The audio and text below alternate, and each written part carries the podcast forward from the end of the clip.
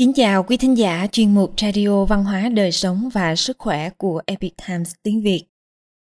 Hôm nay, chúng tôi hân hạnh gửi đến quý vị bài viết của tác giả Jeff Minnick có nhan đề Một cuốn sách phải đọc cho người yêu nước, báo cáo năm 1776. Bài viết được dịch giả Ngân Hà chuyển ngữ từ bản gốc của The Epic Times. Mời quý vị cùng lắng nghe.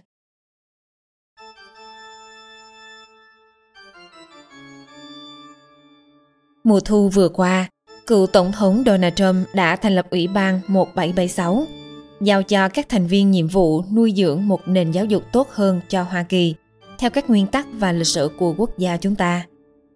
Ngày 18 tháng 1, Ủy ban đã phát hành 1776 Report, báo cáo năm 1776. Ngày 20 tháng 1, trong ngày đầu tiên nhậm chức, tân Tổng thống đắc cử Joe Biden đã ký một sắc lệnh giải tán ủy ban và thu hồi lại báo cáo. Trước đó, một số thành viên cấp tiến đã rất phẫn nộ với bản báo cáo này. Bài viết từ tờ Chicago Tribune dưới đây chỉ là một ví dụ về các cuộc chỉ trích kiểu này.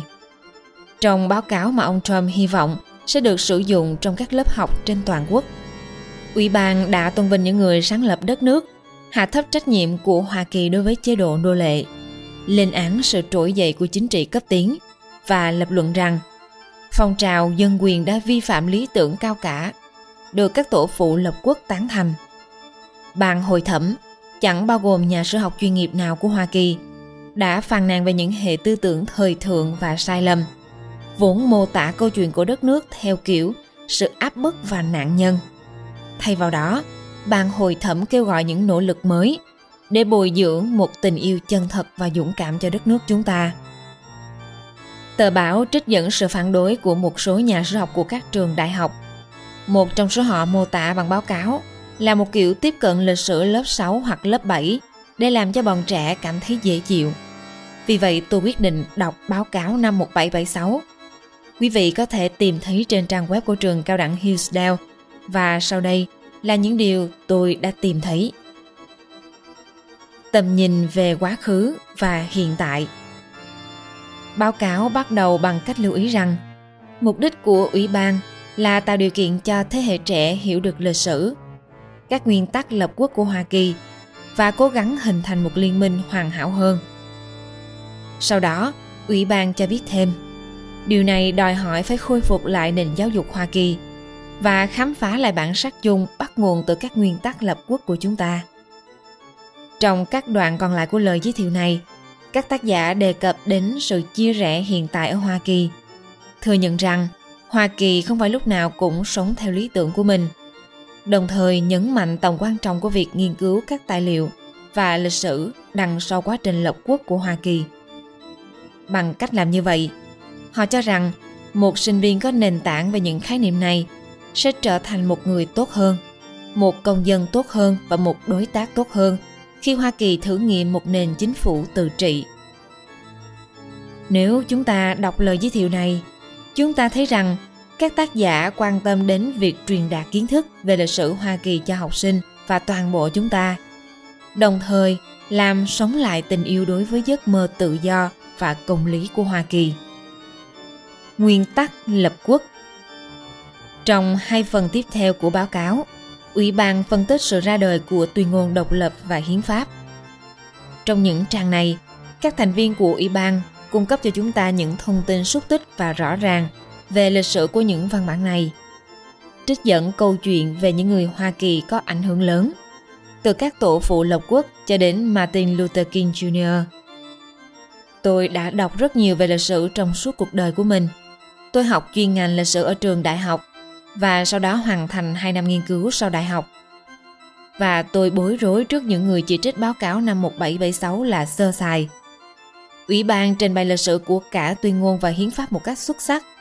Vì tính chi tiết, sự ngắn gọn và sự thấu hiểu được những khó khăn mà các tổ phụ phải đối mặt khi lập quốc.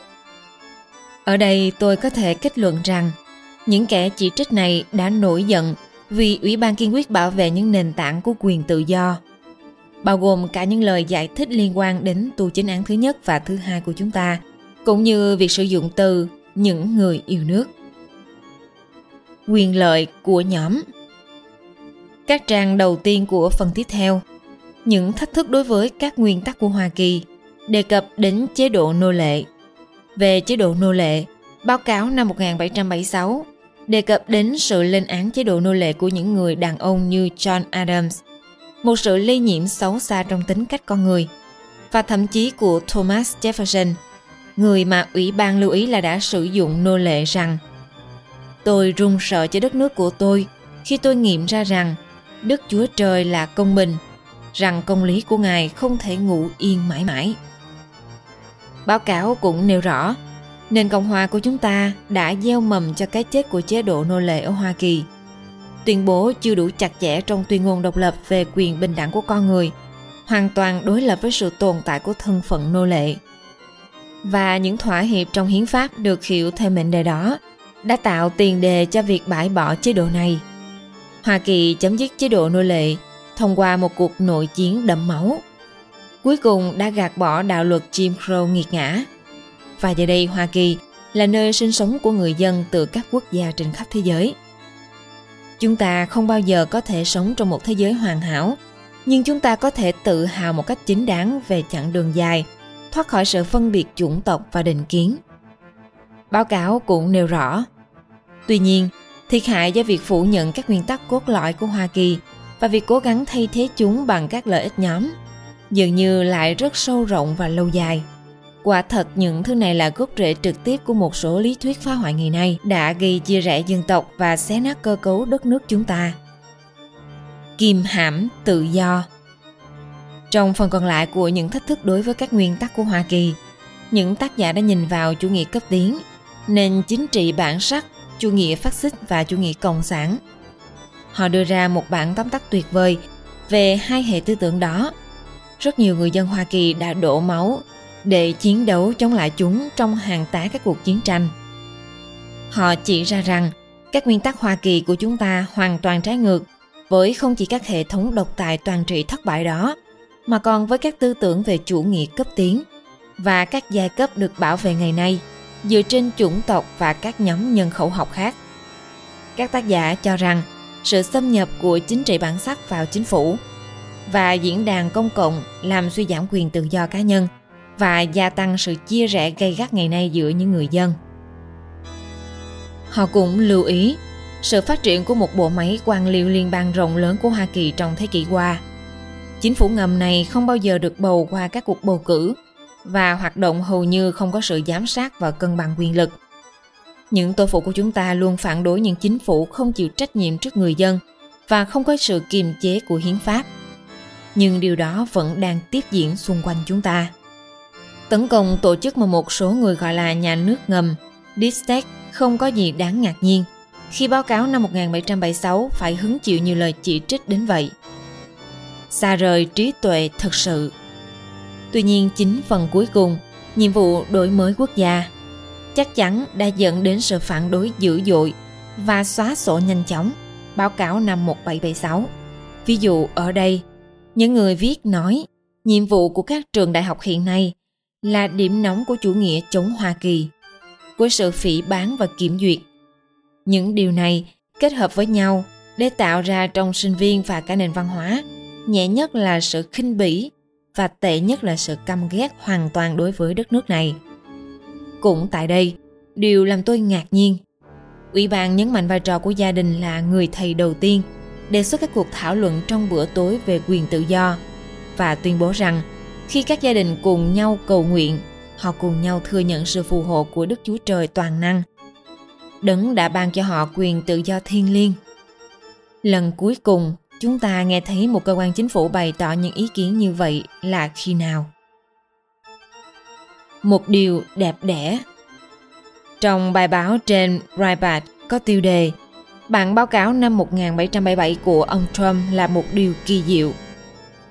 James Dalrymple viết Báo cáo năm 1776 do Ủy ban Cố vấn 1776 của Tổng thống Trump tạo ra một thứ mang vẻ đẹp, phẩm giá và sự uyên bác đến mức khiến tôi ước mình là người Hoa Kỳ chứ không phải người Anh. Sau đó ông ấy trích đoạn từ báo cáo trở thành một người Hoa Kỳ có nghĩa là một cái gì đó cao quý và tốt đẹp. Nó có nghĩa là quý trọng sự tự do và đón nhận sức sống của một nền tự trị. Chúng ta được định hình bởi vẻ đẹp, lòng rộng lượng và sự hoang sơ của lục địa chúng ta. Chúng ta đoàn kết với nhau bởi vinh quang của lịch sử và chúng ta khác biệt bởi tinh thần Hoa Kỳ là sự cởi mở, trung thực, lạc quan, quyết tâm, hào phóng, tự tin, tốt bụng, chăm chỉ, dũng cảm và hy vọng.